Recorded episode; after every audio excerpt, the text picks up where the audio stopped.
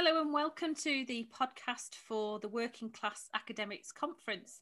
And today I'm here with Teresa Crew. Oh, I should have said my name. My name is Jo Fletcher-Saxon and I'm here with Teresa Crew. Um, Teresa describes herself as a working class academic who is now in her dream job. Um, but due to uh, class positioning, it was a dream job that she never actually knew um, that she wanted. I guess, or is that right? She's nodded away. I can see her. Um, she spent the last eighteen months researching difficulties that working class academics face and has also examined the advantages that working class academics bring to the world of academia. Um, she disrupts and challenges the deficit thinking regarding the working classes. And in the words of Peter Shuky, um, she says, working class is not a problem to be solved. So uh, welcome to this little podcast, Teresa Crew. How are you? I'm fine, thank you. Thank you for having me. Much appreciated. Yeah, it's our first little a little venture for the uh, for the conference, isn't it? Oh gosh.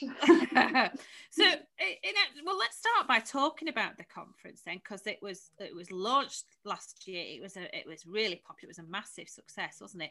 So tell us why um, you were drawn to that particular conference. How you got involved with it?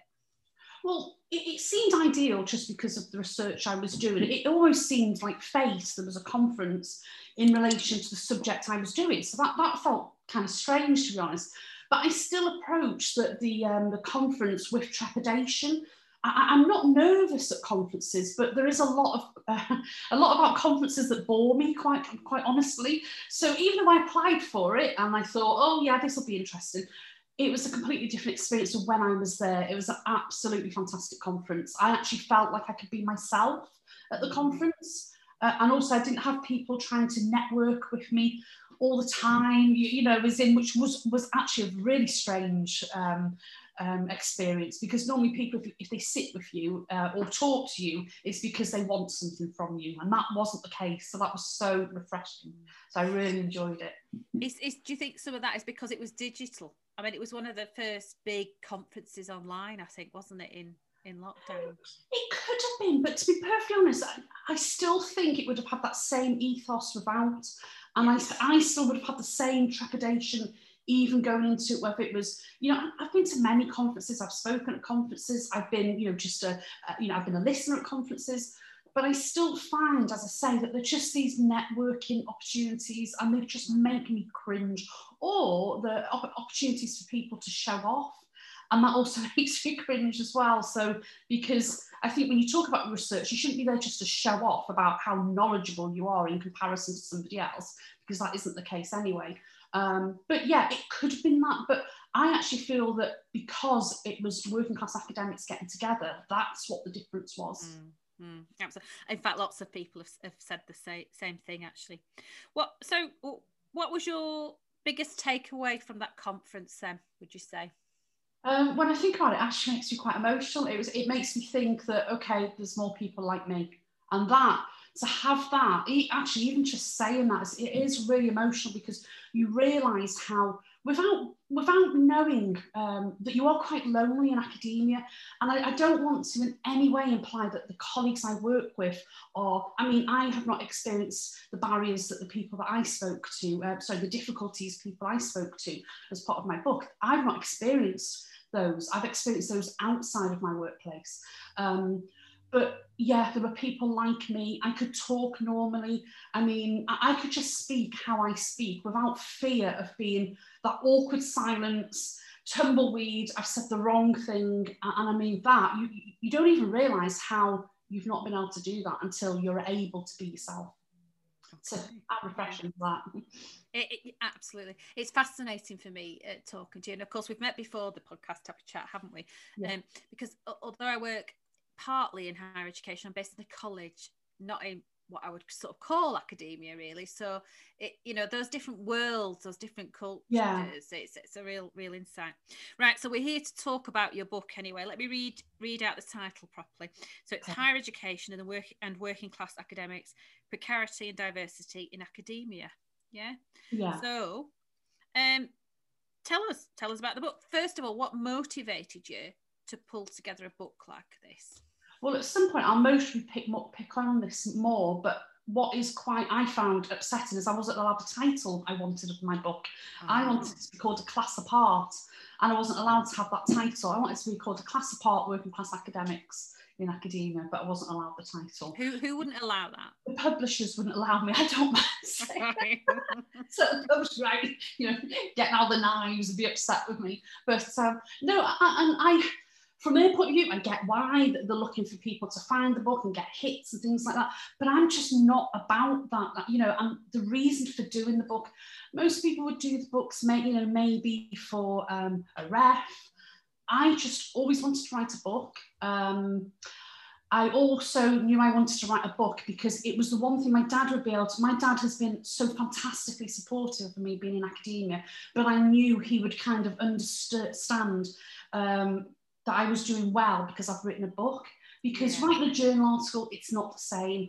Um, and I just knew there was something in this topic, um, just little bits and pieces that I've experienced. I knew there was something in this topic, but yeah, I, I didn't do it to be on ref, you know, to get into the ref. I'm a, um, I primarily see myself as a lecturer, and um, I'm not, I say I'm not really a researcher, which sounds so strange because I've done lots of research, but if I had to choose, I choose teaching every day of the week.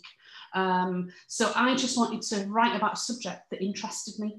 And right. that was it. That was all. There was yeah. no, oh, if I do this, I'll become a senior lecturer. If I do that, I'm just not that type of person at all. Okay. So. You mentioned REF there. We should say what that stands for, shouldn't we? Research yeah. Excellence Framework, is it? Yeah. So it's basically, if you know, if you, um, you, you know, we are encouraged as, as academics to actually submit pieces of work to this. And this is not to say in any way to people who want to do that that I'm being disparaging of them, but it's just. I feel that having this sort of framework that encourages people to submit pieces of work, and then it suggests how um, excellent the, the university is. I just think straight away that that's separating types of academics. You even talk to them, when you talked about um, F E, I just noticed a slightly different tone as in, and I believe that's because the way that F E is treated in relation to H E. Mm-hmm. um, so that's going to be part of another piece of research I do soon.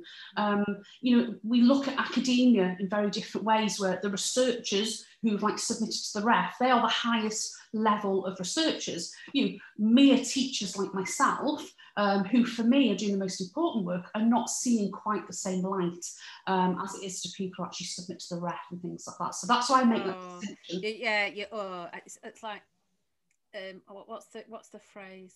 You're pre almost preaching to the converted, I think, because uh, uh, yeah. uh, you know, I, I have a bit of a bone to pick with the whole notion of what type of knowledge gets um, held up as valuable yeah. and what type of methods of sharing that knowledge, research, whether it's via conference or a podcast, for example, yes. you know, yeah. which gets placed or considered as valuable and appropriate. All, all of that stuff I find, you know, really, really fascinating.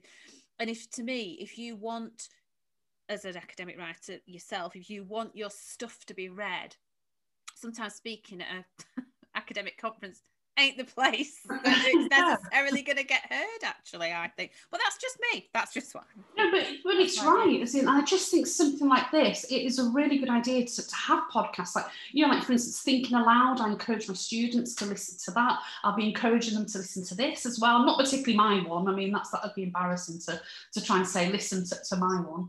Um, it killed me to put my book on my reading list, but it does, does actually um, go with some of the work that I'm going to be teaching about. But like, killed me to do it.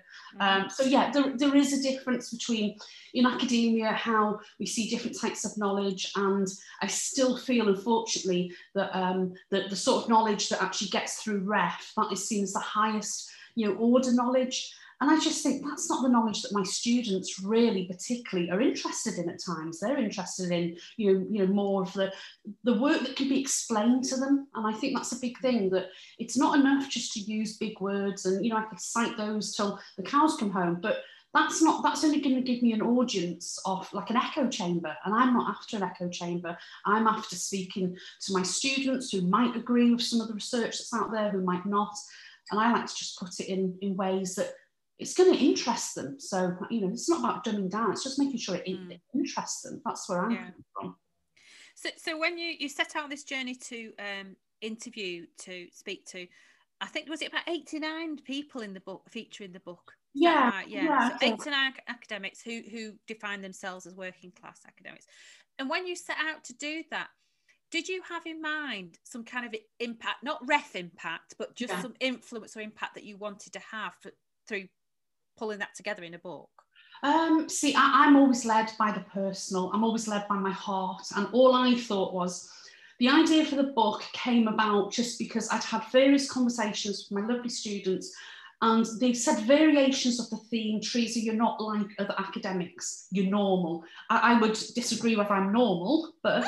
It's normal, what's normal? Yeah, um, especially this time. Um, so I wanted to do that research, not to see if there was other people like me, but I was interested in investigating that as a research question. And I'd spoken to other male working class academics, and they had similar experiences that I'd had. So I knew it wasn't related to gender. It didn't feel to be related to ethnicity as well, um, because I'd spoken to other colleagues who'd had this, you know, very similar to experiences.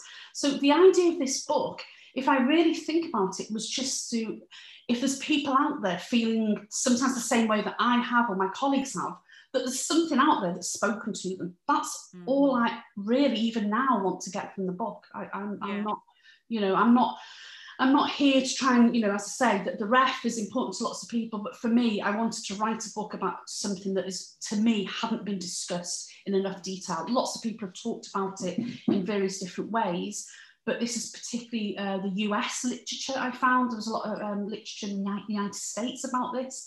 Um, the person I really do have to thank as well is um, the work of Lisa McKenzie. She was yeah. one of the people that I heard using that term, working class academic. I, I, I mean, that blew my mind when I heard that, because I thought, she's right, I, I'm a working class academic. So I really have to give her credit for that, you know, as in putting these things together was made up by students, friends, you know, looking at the literature. And also, um, you know, a person who I respect greatly is Lisa McKenzie as well. Yeah. So, well, one of the um, so in the last conference, I was a chair of one of the of one of the sessions, and and one of the questions that kept coming through in the early days was, well, how are you defining a working class academic? And I'm just wondering if that's something you had to grapple with in the conversations as you set out on your research. So when I was thinking about it, when I was like putting together, so the research was literally only going to be uh, quite small scale. I was just going to, you know, talk to about approximately ten to fifteen people, and oh, it wow. absolutely exploded. Um, so when I was thinking about it, I just kept on trying to work out a definition, and I have got a definition. You know, a working class academic to me is somebody who still defines himself as being working class by virtue of the family or background. But then every time I look at that, it, it's this way that we think about working class. You know, some people, the way that they would describe working class is completely different to how I would de de describe it.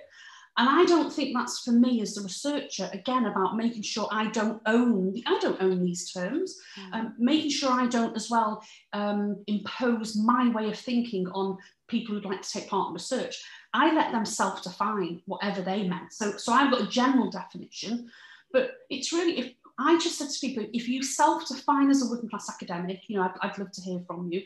And the other thing that I did, people would still come to me, even the people who took part in interviews, and would just say, oh, do you think I do?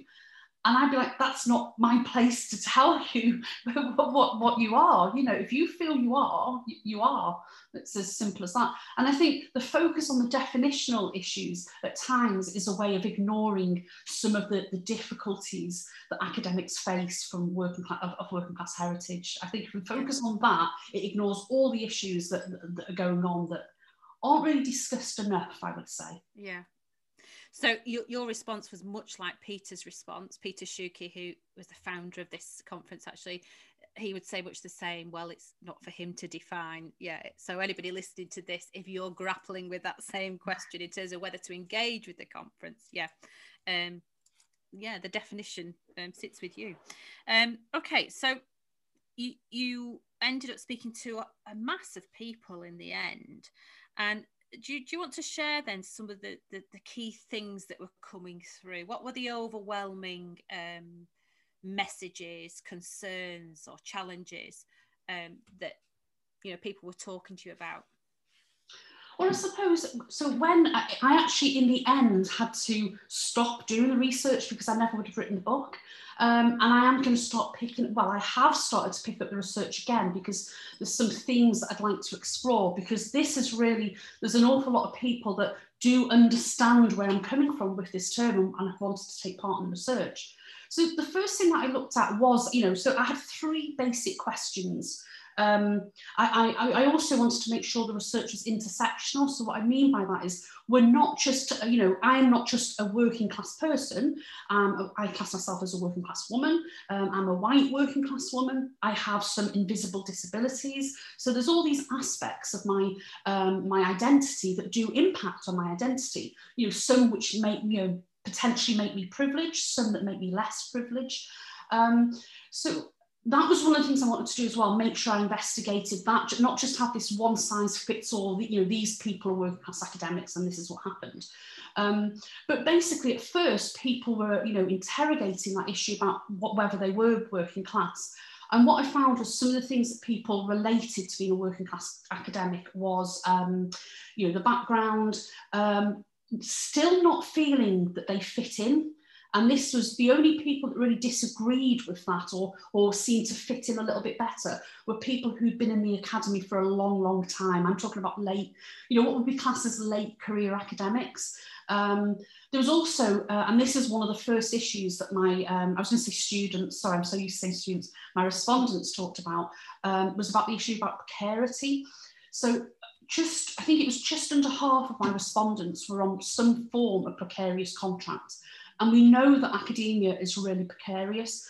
And at times, and this is where it is quite disheartening when you hear, like for instance, some people would be described that they're not a working class academic um, from people on the outside, where some of my respondents were earning, I mean, one hundred pounds per week.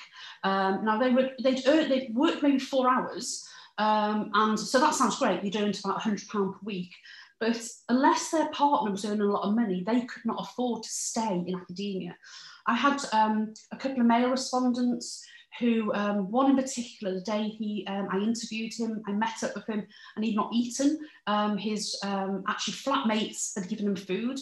I mean, these are people that were in potentially what seems to be a fantastic job, um, but they were skint. So there was an issue to do with that, you know, very much an issue about being skint.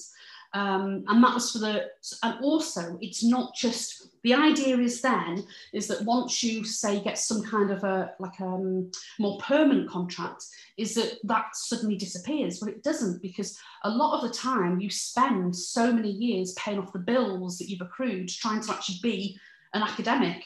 And it's not to say that anybody from a, a more affluent background don't, you know, don't struggle in any way in terms of like money, but it's very, very different that if, for instance, like that one respondent who had worked four hours, if they're not with their partner who's earning, who was earning enough to, to get them by, they had no safety net. So that was another issue, no safety net, you know, no financial safety net. They had no parents who could actually just say, oh, you need money this week, that's no problem. I can, you know, I can help you like that. Um, and then the other thing that I did notice from um, my respondents was that there was a, an awful lot of, um, I call them hostile encounters. That's, and they experienced an awful lot of hostile encounters. So I'll pause at this part because there's so many related to that. I'll give you a chance to, to pick up on everything that's there. Okay, okay. Um, well, I, I, to be honest, I was hoping you'd get to this because I'm interested in, in this hostile encounter stuff. So I, I don't mind you continuing there. Yeah. Um, they, uh, are, are they, when you say hostile encounters, are they what I would call microaggressions? Yeah, um, so there were two ways that I looked at this. So the first time, I didn't actually realise I was picking up on microaggressions at first because it really did. When I was like interviewing people, sometimes I could form themes in when I was interviewing people. Others, it wasn't quite coming as I was listening to them. At first, it was about, I kept on hearing the phrase imposter syndrome. I heard that over and over again. Yes, yes, yes. But once I started interrogating it and, and what they were saying and like picking them up on different things, it wasn't actually imposter syndrome that I believe they were experiencing. It was about not fitting in. So once I said, okay, so what do you mean by the imposter syndrome? They would mention things like their accent, they would mention um, issues about the way they dressed, Um, they would issue, uh, mention the words that they used when they were just talking on a what they felt was a casual basis with another academic. And like what I described before, this kind of tumbleweed a little bit where you seem to say the wrong thing when you're just actually just being yourself. Um, there was issues to do with swearing as well. A lot of my respondents were like me in terms of feeling, well, my conversation is littered with the F word quite a lot, because now some may argue that's because I'm not um, educated enough to know other words. I just say it's because it just fits with the way I speak, you, you know. Um, and I got that an awful lot from respondents, issues to do with that. Um, food and weight, you know, not knowing what to eat at conferences. All these ways, um, like for instance, being at a conference where they'd spent one hundred and twenty pounds um, getting an outfit for a dinner, um, and these were things that they were supposed to go to each week, and they didn't know what to eat because they'd not eaten this type of food before. So there's all these ways that the idea is you get into the academy, and then all these issues that working class students face, the idea is that they suddenly go away, or they don't, and, and at times they're even more heightened. You know, feeling that you don't fit in when you're at your place of work is really not a nice feeling at all. So they were, so it's about not fitting in, and then there was some really obvious, hurtful microaggressions. Um, some were very, very, very overt, and this is a subject I'm going to interrogate in more detail, but what I found is men in particular, male working class academics, experience very overt, in-your-face microaggressions. Okay. Women didn't seem to experience them as much. That's just according to, you know, the, the people that I spoke to. Women tend to uh, face more um, covert, you know, less in your face, but there were still microaggressions, more like microassaults, I think they would be called. Um, But men were asked about, so there was a man that um, somebody I interviewed, he was at, I think, an Oxbridge dinner, and somebody said, I bet you've never been to a place like this before, have you? And he hadn't, actually. And, I, and he's saying in the interview with me, you know, way to make me feel like shit, you know, you know saying that, pointing that out, because he thought, oh, you know, have I, am I that obvious? So he did what a lot of working class people would do and turned it into a joke. He says, no, I haven't. I'm normally here to rob the place. And he just, that was his way of coping with mm. the, the snooty comment, you know, about, well, I bet you've never been to a place like this before, and things like that. Um, and unfortunately, there was an awful lot of these microassaults at times, and not always, were, were uh, by um, more middle-class, affluent um, white women, unfortunately. They were right. the people dishing out these Um, examples of micro microaggressions, um, whereas the ones that women face, they just seem to be, I'm, gosh, I'm not downplaying them, I'm just saying as in, they just seem to be everywhere. Everywhere that they were, there was some kind of micro assault involved. Actually, I'm going to just pick up one I've got here. Um, trying to look, where is it? Um, okay, let's have a look. I'll come back to that one, because yeah. you know, you look okay. at something, well, well, now. Don't, yeah, okay. Come, we'll come back to that for the the um, examples for females. Okay. Yeah, I was just going to say, um, somebody I've got to know, um, linked well since the conference, is Becky Bainbridge, and I don't really know her name. The name she, rings a bell. Yes. Yeah. yeah. Well, she talks about imposer syndrome rather than imposter oh. syndrome, oh, and it's, it's this thing with this fitting in. It's about imposing on somebody, and what you're feeling is that, I think this is what she means, I don't know, uh, that that you're feeling that difference, that disconnect, because you're not fitting in, you're not fitting into what somebody prescribes as you should do. It's imposed on you what you should be fitting into. Yeah, that's oh, what you're definitely. feeling. Yeah, I, so, so I'm just I'm just getting a light bulb moment, really, connecting what you're saying to what what she talks about about this whole business of business of imposter versus imposter syndrome. Yeah, yeah, definitely. The swearing is so funny today. um I uh, there's a new colleague who's come to work at, you know, where I am, in based in a college, uh, not in a university. She's only been with us a week. we, I met her in real life today, but you know, I've been meeting it on in the online, of course, for the past week. Yeah. Um but there was an occasion today where we were interacting, where I did go in and I was swearing and ranting about something. Uh, it was about uh, I had I couldn't remember passwords, to be honest, to get into a finance system, and she's well, deserves swearing, doesn't oh it? Absolutely. I was ranting, and then I thought, oh, I better go back and just say, and I did say, look, you know, I'd like to say that I don't normally behave like that, but quite honestly I do. So there we go. That's you said that's absolutely fine. Yeah, so no, absolutely. Yeah, yeah, yeah. It's a good one. Um, how, do we want to go back to the women's examples? Yeah, so have you grabbed them? Women, it was more things like, so for instance, I remember um, uh, a respondent talking about she, um, she was at a conference and she was told by some, some idiot um, that, that she shouldn't be teaching Foucault if she didn't know how to pronounce him properly. And I remember putting in the book that um, the woman said, well, I've been teaching him for twenty years, so, you, you know, as in, so if you need any tips, come to see me. And it was quite a smart reply. But I just remember thinking, and, and I laughed along with her when she said it, but what then I thought to myself was, this, this is just a defence mechanism. She's just laughing along to this, but it's like a dripping tap, which is what um, one of my respondents said, is that these comments, these sometimes they don't really seem that much. You know, they're just like little suggestions about how you may want to say a word. You know, that they're just like comments about perhaps your writing isn't suitable for this journal. I mean, and this is when, you know, like friends were putting together, um, a, a, you know, like um, an application to put in for a journal, and, you know, your writing is better suited for something else. These like little little put downs, you, you know, as in, but they're not the sort of thing that you can always pick somebody up on, because if that person, like let's say the second person would say, well, no, my writing's very good, I think I'd be very good at, you know, publishing in this.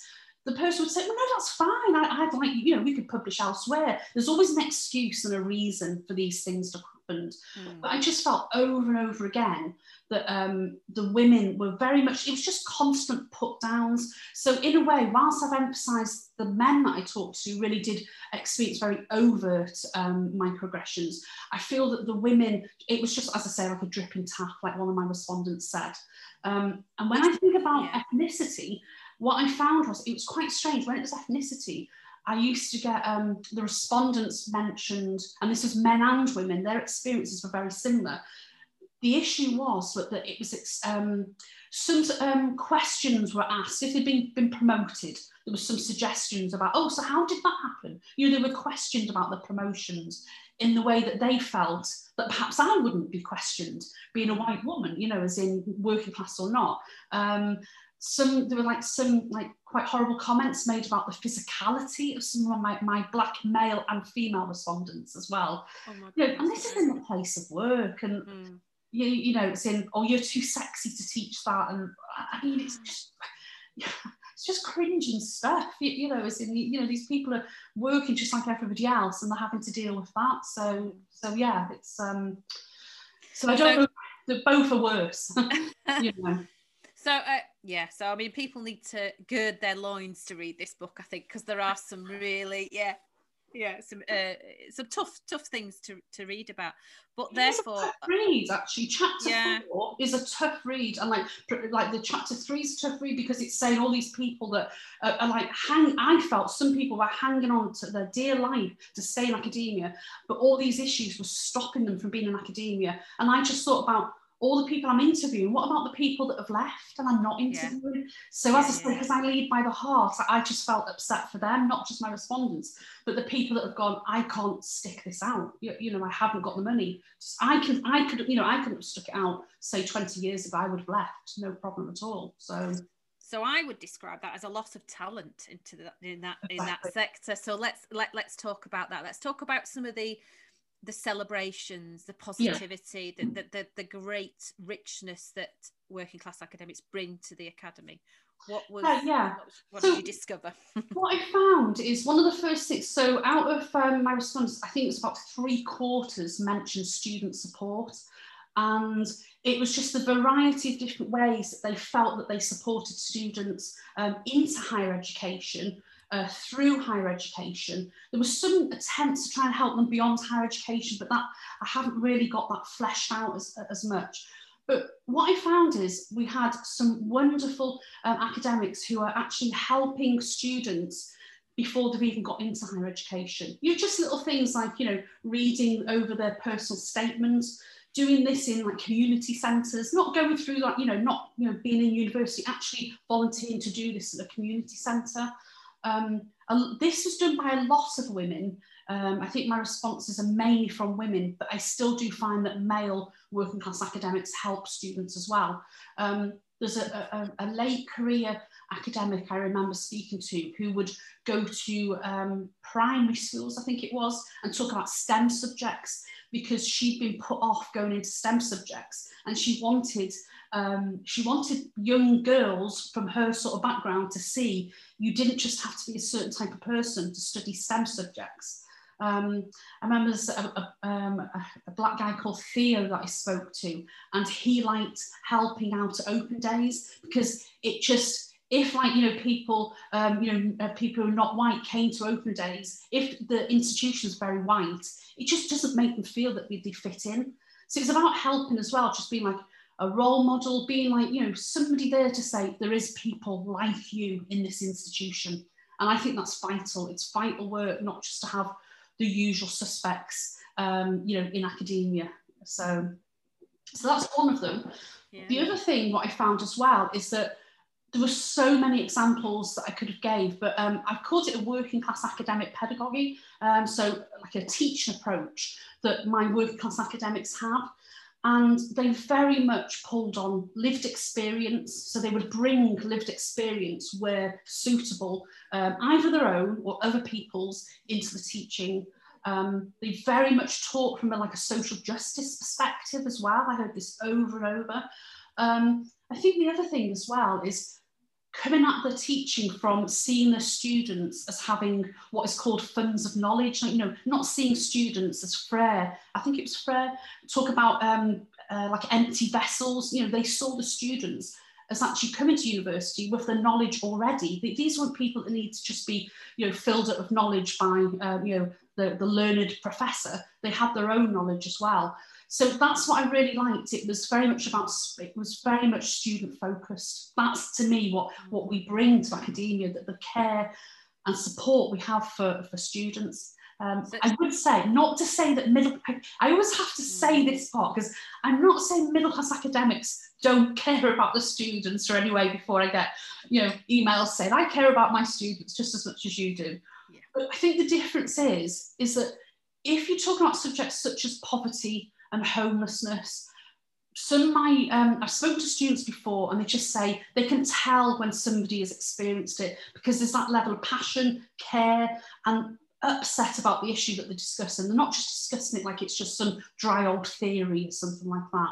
And I think that's, you know, students want to see that. They want to see that their lecturers care and are passionate about things. And that's what a lot of my respondents said to me when they were talking about these issues. Okay. Um,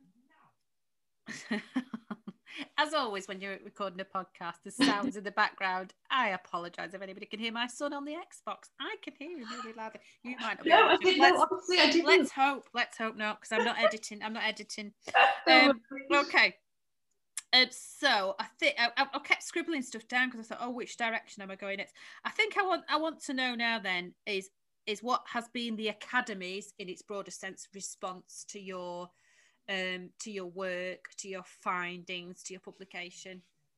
Oh, you know what, it's a bit, it's a bit and back. So I still haven't got over that. I still don't, I'm not an author. I don't see myself as an author, but clearly I am. You are, though, yes. Yeah. But so when I get, the, the, the response has been, so for instance, on Twitter, I have friends on Twitter who like, you know, friends who I've got to know through Twitter who, who yeah. have been absolutely fantastic. And they promoted my book when I felt it was a bit cringy to do that. Um, But we're saying that I did want to promote it because I want people to read it, and I've had some fantastic emails from people people wanting to take part in further parts of the research. Um, the one that I was really not looking forward to doing, so I've already spoke um, I spoke I did like a bit of a book launch at my institution, and I was dreading speaking about it there, and it wasn't because it was the topic, it's just that I've never kind of done a lecture in front of my colleagues.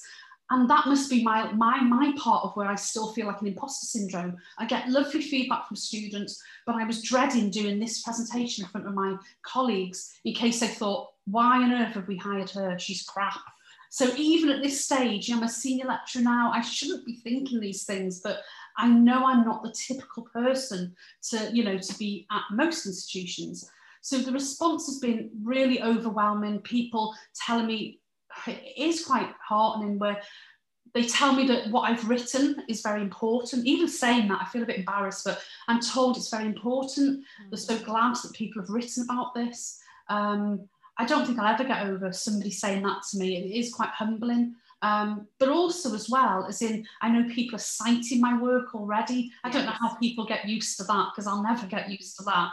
Um, but also that people want to take part in further aspects of the research. Like, for instance, I'm going to be doing some that focus a little bit more on men, also more on F E, because I realised I hadn't, inadvertently, I hadn't included F E. And that hadn't been, that was not a... Um, I think it was just because I put out the call for people, and then you end up getting certain types of people responding, and I realised I haven't really pushed out the call to people from F E. So that's all right. We're used to it. We're used to it, Teresa. Don't yeah, worry. Well, yeah, so I think you are, because yeah. when I've spoken to the people that have contacted me about my book from F E, have like you know re a lot of the a lot of the issues, they've resonated with them, mm. but some of them they haven't, in terms of the barriers that they that, you know that I talk about in this book. Some people in F E don't experience those because they're more round, more like-minded people than perhaps my respondents are, and that, that's why I think it's really important to talk about that. You say not every working class academic is going to have a terrible experience. You know, I haven't. It's only at conferences, as I say, where you get some idiot who wants to lord over you in some way. But yeah, it's been really, really positive. I've not um, had anything negative said about the book. It's just about, you've said what I've been thinking and blah, blah, blah, that sort of thing. So if you were able to, um, if you had a magic wand, okay, and you were able to wave it to insist that certain changes occurred within academia based on your findings, what might some of those be? Well, I think the first thing is that we need to get more working class writers on reading lists, because mm-hmm. no. when I've talked about, when I've talked about class, and I've heard other people talk about class, they, they discuss including class um, on the Equality Act. And in Wales, socioeconomic status actually is on the, the Equality Act. It's, you know, it's not, not happened in England yet due, uh, due to Theresa May. And I'm not sure, I, I'm not always keen on things happening in law as being the, the, the right way to move forward, because I think sometimes it can leave people um, feeling a bit um, in, that it's been imposed on them. So whilst I think it's a good idea, that's not the way I would particularly take. I want to see more uh, working class writers on reading lists. I'd want to see um, more, not just conferences within you know, the humanities, but also like STEM subjects, you know, investigating, okay, you know, does class, you know, is a class an issue there? Because at the moment, I find that when we talk about barriers in society, they tend to focus very much on gender, um, very much on ethnicity. Um, there's still a long way to go, but class is still, for me, forgotten about by so many people, uh, to the point where I did a practice um, interview with um, somebody for media training. I'll never do that again, because um, I'm the way, when I was talking about my research, he said, do you worry that you will come across like a loony left professor? Which again, to me, felt like a fucking microaggression. Yeah, yeah, yeah. But the issue with that was, what I felt was that the reason he thinks that is because talking about class is still seen as being the loony left. I'll take the professor bit, that's not a problem at all. But the, the fact that, you know, talking about class is still being a barrier is seen as, like, you know, being part of the loony left, and it's not, you know, it affects people on a day-to-day basis. Mm-hmm. I think as well, I'd really like to see um, people, you know, reach out as well to, you know, if you feel you're a working class academic, reach out to like-minded people. So feel free to contact me, because if I can help people, I always will. Um, As well, I think as well that we need to, I'm going to get look up here what else I've said, because now, you know what, this is my favourite chapter, not shit right now, but some of it won't come to me now. I'll, um, let's have a look. Sorry about this part. I knew this would happen. I'm going to blame my epilepsy here, by the way. It's really, really useful. Okay. So epilepsy is not great, but it's very useful if you want to blame it for something. Um, so recognise class inequalities as well.